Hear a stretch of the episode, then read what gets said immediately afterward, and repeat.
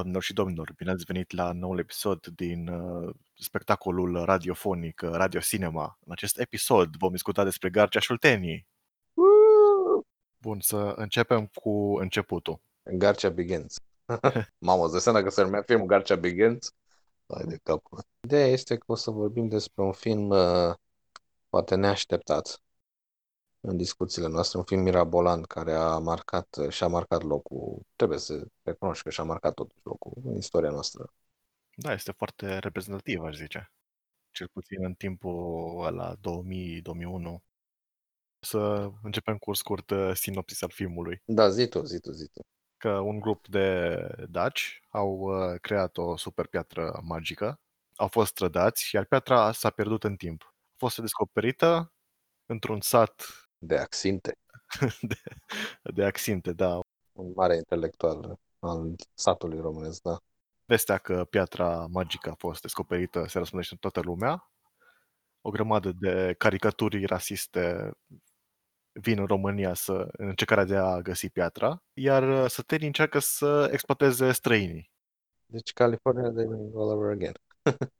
Da, este un fel de oglindă întunecată asupra California Dreaming, un film care a ieșit 5 ani mai târziu.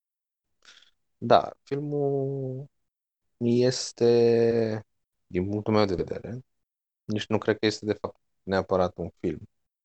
Este mai mult o serie de sketchuri, ceea ce e ok, că până la urmă și filmele Monty Python sunt până la urmă o serie de sketchuri. Mă rog, mult mai reușite, dar știi, până la urmă tot așa. Sau Mr. Bean. Că, uite, Garcia Șolteni este în categoria aia de filme, știi? Monty- Monty Python, Mr. Bean, Benny Hill, ca, cu un umor din ăsta foarte fizic. Uh, Are și elemente de umor uh, postmodernist, cu cameramanul care apare la un moment dat, sau scena de la final cu vacanța mare. Mi-a ridicat mingea la filer. Ăsta este singurul moment care mie mi-a plăcut cu adevărat din film. Uh, umorul meta, care mi se pare că este, cred că este singurul film românesc care are umor meta în, în, în compoziție. Și este destul de reușit. Da, chiar e. Chiar scena cu ei așteptând pe vacanța mare să vină, Garcia care stă la masă, Leana care e pe scenă, trebuie să duci că se schimbe în Mugur Mihaescu. Mugur Mihaescu care este de... Nici nu mai știi, Leana interpretează pe Mugur Mihaescu sau Mugur Mihaescu interpretează pe Lana. și pe urmă Garcia care se uită la Leana și zice, ce dracu ești proastă, o să am doi interpretați de Mugur Mihaescu. Mi s-a părut... Uh... Mi s-a părut bună partea aia, chiar a fost cea mai șmecheră din tot filmul, știi? Și Mugur Mihescu care, care salvează tot filmul până la urmă, e adevărat. E carismatic omul, aici să zici. Da, este și secvența aceea cu uh, Leana interpretându-l pe Mugur Mihaescu, interpretându-l pe Garcia, față în față cu Garcia. Da. Îți dai seama că dacă îl făceau azi, că și tehnologia nu cred că le-a permis, dar ar fi pus într-un cadru, știi, că tot e făcut cu dubluri. Dar ar fi pus într-un cadru pe toți și ar fi fost chiar super mișto. Dar na, vorbim de anii 2000, început de anii 2000, îți dai seama. Adică niște simple efecte pirotehnice, cred că au fost tot bugetul filmului pe care s-a pus, știi.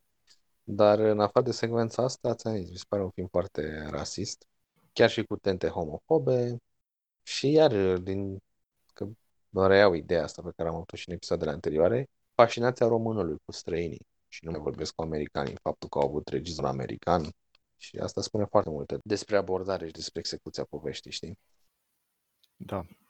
Chestia e că toate personajele străine sunt caricaturi. Mhm. Da. Sunt caricaturi foarte, foarte simple, dar trebuie să luăm în considerare și că asta era România anilor, la început de anii 2000. Da. Unde nu, nu prea poți să vii cu satiră reală la populație. Pentru că nu prea, nu prea poți să faci glume de genul ăsta atunci. Nu prea pot și nici nu știu dacă știau ei la rândul lor să facă. Uh, Era și pre-Uniunea Europeană, adică trebuie să fim serioși că Ah, da. viziunea noastră asupra străinilor era foarte limitată. Ce știm despre germani, uh, păi nazismul. Ce știm despre africani, uh, păi triburi africane. Ce știm despre japonezi, uh, păi au katane și karate. Este foarte, foarte limitat, dar pe de altă parte este o oglindă perfectă a societății la vremea respectivă. Da, e adevărat. Da, și este și sentimentul ăsta de, cred că involuntar le este treaba asta, dar sentimentul de inferioritate a românului, știi? Și pentru că suntem inferiori și că suntem cum suntem cu viața satului oltenesc, gen Sadova, atunci facem uh, haz de necaz, că românul cam asta face, haz de necaz. E un umor pe care, sincer, eu prin alte țări nu prea l-am mai văzut, sincer. Cred că e caracteristic nou. Tot pe aici, în această chestie cu uh, complexul de inferioritate, se află și uh, scena cu uh, Frankfurt, care încearcă să îl facă pe rus la Skanderberg. Ah, da, da, da, da, da. Și îl face cu o, cu o schemă, cu o mână da. lipită de masă. Și Da. toți, când, când câștigă, toți îl iau în brațe, că mamă le-ai făcut pe, pe străin. Da, da. Adevărat. Foarte adevărat. Un... Chiar că e mișto exemplu ăsta și demonstrează chestia asta. Pe, pe mine iar o altă chestie care, sincer, chiar mă steacă, așa cu pasiune chiar, uh, este femeile în lumea satului. Deci faptul că îl căsătorește pe Axinte cu Lila este, my God, adică femeia este foarte, nu știu cum avea să zic asta în română, gen expandable, știi? E foarte, aia, ne putem descotorosi, rep- descotorosi repede, ori că e Eleana, că e Lila, femeile sunt văzute ca, ca un obiecte care te poți uh, scăpa foarte repede, știi? Și sunt un scop pentru a ajunge sau atinge altceva. Da, este misogin și cu uh, personajele feminine care nu sunt din, uh, din sat. Cu Angelica, de exemplu. Da. Când iese din spate și toți solicitații încep cu milioane de dolari, cu 10 milioane, 11 milioane. Ah, da, da, da, da, da. Personajul interpretat de Alexandra Dinu. Alexandra Dinu, da. Da, și Alexandra Dinu, care iar e o vedetă internațională, dar cred că este printre primele ei filme. Tot aici, în aceeași, aceeași idee cu Angelica, este subplotul cu tatăl ei, care este torturat de ruși, de Evil. Ah, da. O poveste care nu mai apare mai târziu, Mi-a luat momentul ăla când îi povestea de taică să și-au făcut amândoi bălți din alea de, de lacrimi. A fost iar un gag, un gag bun. Care a fost mișto aia. Sincer, dacă nu era Garcea, efectiv, dar Garcea cu Mungul Mihescu, fiind sincer, cred că filmul era unwatchable, gen, greu de trecut prin el. Da, pentru că, deși este o satiră, a- sunt convins că Vacanța Mare, grupul Vacanța Mare nu, nu promovează satul tradițional românesc așa cum este reprezentat el în film, că este practic o caricatură scoasă din Borat. Da, Toate femeile sunt curve, toată lumea se întâlnește acolo la cârciumă. Când ne trezim, bem uh, dușcă de țuică. Aoleu, da, chiar. Și... Eu aș vrea să mai adaug niște chestii legate de film stilistic, cum este făcut filmul. Filmul este făcut de MediaPro, MediaPro Pictures. Nu știu, dar nu cred că mai există studioul ăsta în prezent. Sper că a fost dizolvat acum câțiva ani.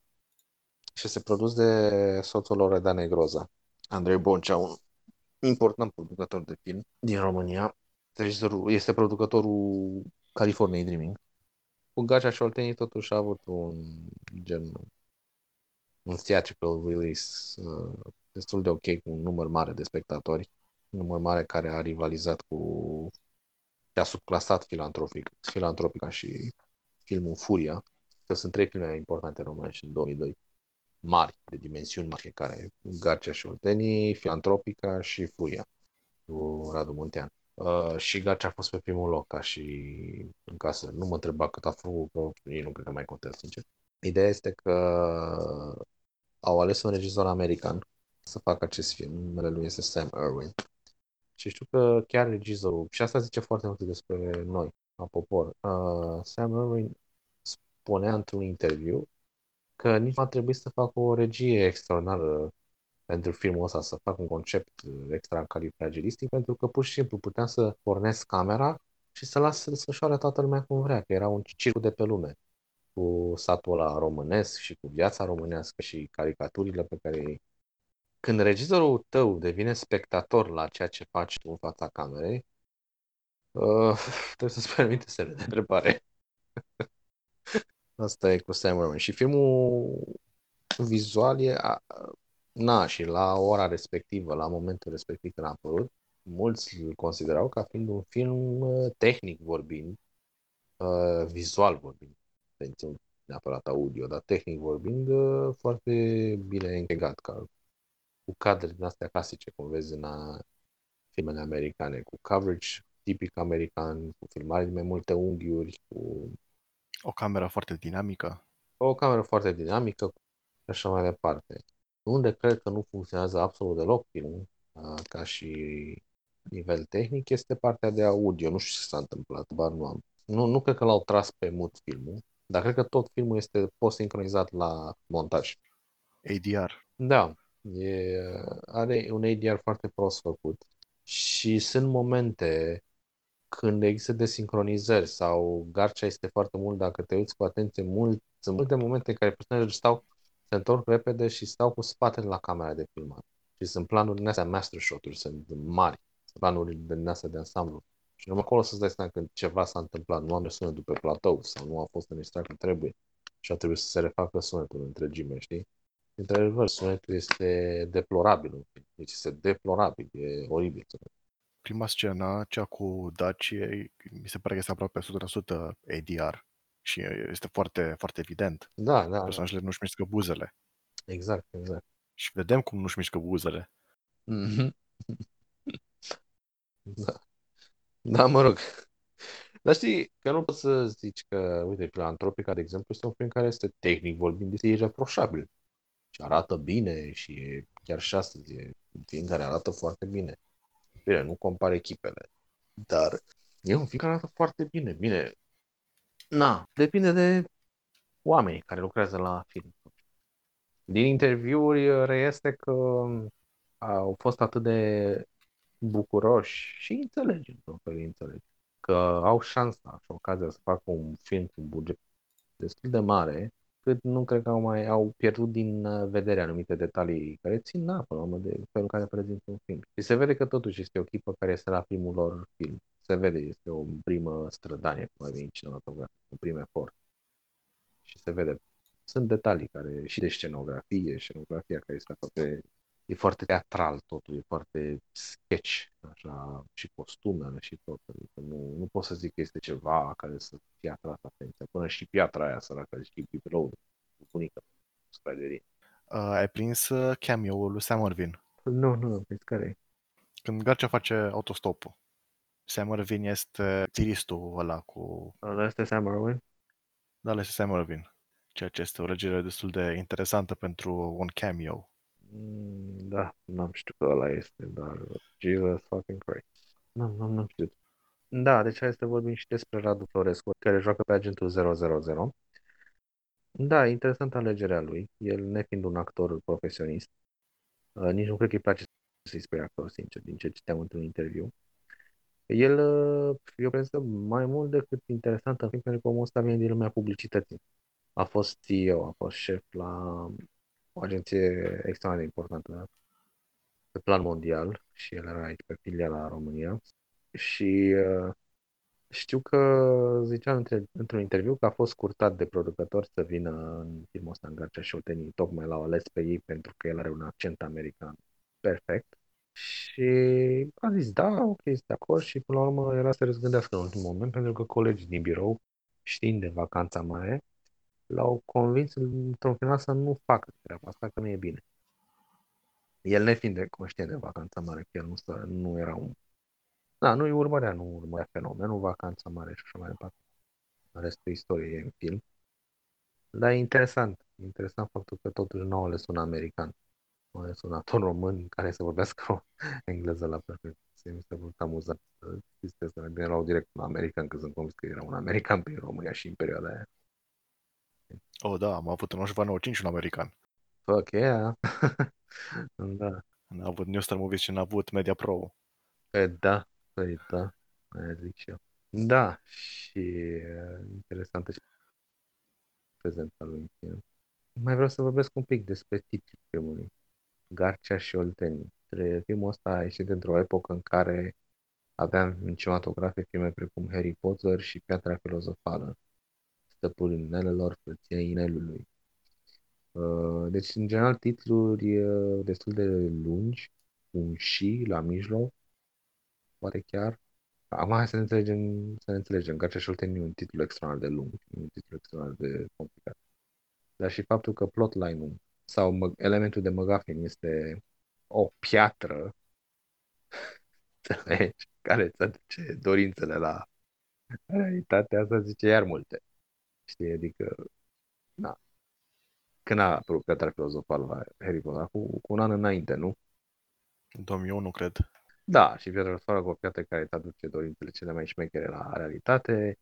Uh, Ăsta cu care jucănii piatra sufletului, stăpânelor cu inelul magiei. Deci înțelegi niște obiecte din astea care reprezintă... Au au fost destul de smart, știi, mă rog, au furat plotul ăla, cui pasă, că nu îi dă nimeni în cap, știi? Dar e interesant, vezi. Da, nu e chiar furat. E inspirat. Da, e inspirant că nu-i furat, da, ai dreptate, nu e. Dar zic așa, știi, că vezi, uite, ce înseamnă să apari într-un moment și să... Astăzi nu mai există filme de genul ăsta. Da, oricum e un pretext mai mult pentru uh, sketchurile respective. Mm, nu, nu, nu, nu. Nu. Aș vrea să aduc, că ai dus în discuție chestia asta cu inspirația din filmele străine. Aș vrea să aduc în discuție și scena inspirată din Home Alone, cu soldatul rus care intră în casa familiei uh, Pârțag. Pentru că nu, filmul s-a făcut de Media Pro. Rusul care e interpretat de Nicodim Ungureanu. Nu trebuie menționat. E un actor destul de bine cotat în peisajul. Uh, te referi la actorul soldatului? Da, actorul care joacă pe rus. Ah, ok. Tot un român. Să ne înțelegem. Mi se pare că și japonezii erau tot români. Păi și tipul care e negru este de la grupul VO. El e de acolo, că de și ai văzut că are la un o replică și e în română, într-o română perfectă. Mhm. Da. Și grupul VO care era rivală cu grupul Vacanța Mare. Ziceam de scena asta inspirată din Home Alone. Da. Un film destul de vechi la vremea aia pentru americani, dar care a ajuns cumva pentru noi uh, un film practic tradițional de Crăciun. Da, da, da. Așa e. Și scena asta este un omagiu adus uh, filmului Home Alone. Da, e fain, e mișto că s-au gândit să ducă omagii, chestii de genul ăsta, referințe la alte chestii e mișto. Da, pentru că narrativ vorbind nu prea are sens că poți apăra piatra folosind piatra, că face și efecte pirotehnice și explozii și chestii. Da. da, Home Alone care mi-a plăcut ceva. Mie mi-a plăcut exact al treilea, când l-au schimbat pe al blond. Ce mai vreau eu să spun? Este important că totuși filmul ăsta reprezintă, într-un fel sau altul, reprezintă apogeul uh, de succes al grupului Vacanța Mare. Da. E cumva cununa de flori pe care ei au primit-o prin realizarea acestui film, care este făcut de unul dintre cele mai șmechere studiouri și cel mai bine cotat studiouri uh, de atunci, Media Pro. Evident, în spate Adrian Sârbu, n-are, n-are ce să comentăm acolo. Deci înțelegi, adică sunt niște chestii care merită gen uh, menționate. E, e un film în care foarte mulți s-au regăsit, uh, mai ales copii de vârsta noastră, când eram mici atunci, aveam, nu știu, mai avem eu 9, ani, 9 ani, 10 ani, când a fost filmul ăla, tu erai și mai mic. Ideea este că și filmul ca și prezentare, ca marketing, că este unul dintre primele filme românești, ca și filantropică, dar care au avut o prezență, adică au fost promovate intens, știi, chiar și dacă nu erau puse pe blocuri, sunt pe clădiri bannere și chestii de genul ăsta, dar la ProTV tot timpul se vorbea despre acești film, despre lansarea filmului, despre era comparat ca și succes, cred că faptul că românii se regăsesc în filmul ăsta era comparat cu Neamării Miliardar și într-un fel știi, îl vezi de unde vin, că și Neamării Miliardar, tot un oltean, tot un personaj din lumea asta, Garcea care e tot din lumea aceea, înțelege anumite chestii, știi? Uh-huh. Și de asta zic, cred că este foarte important să înțeleagă că totuși Gafea și Oltenii la vremea lui a fost un film mare. A fost un film mare. Nu vreau să zic uriaș, dar mare. Un film important, care apărea în cinematografie. Un film românesc pentru consum larg.